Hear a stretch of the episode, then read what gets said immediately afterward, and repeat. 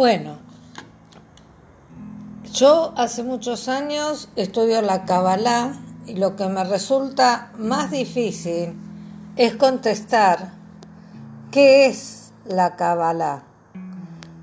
Según el maestro Yones Salai, es una sabiduría espiritual milenaria cuyo conocimiento conduce al amor y al verdadero amor conduce al conocimiento.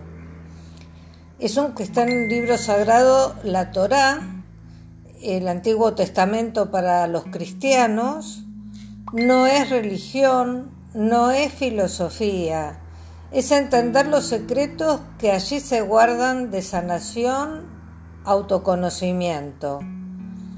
Kabbalah viene del vocablo hebreo kibel, que significa recibir.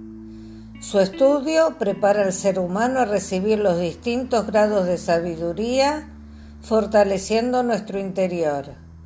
El objetivo es educar la voluntad y el deseo hacia un bien universal.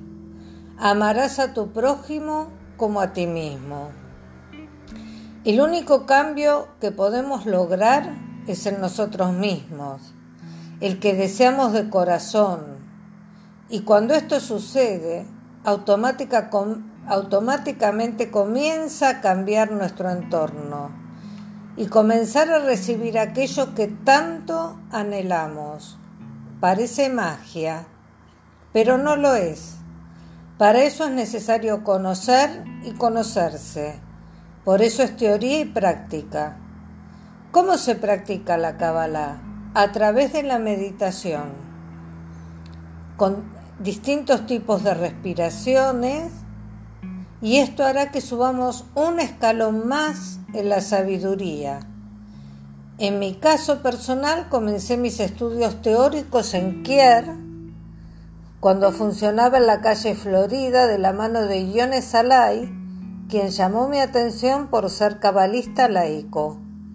Incursioné en la astrología, más tarde el tarot, y así fui descubriendo la magia y el secreto de las letras hebreas que guardan en su memoria el pasaje de la imagen, jeroglífico, al signo. Por consiguiente, conserva en su sentido más místico la fuerza olvidada de la naturaleza. La palabra es magia.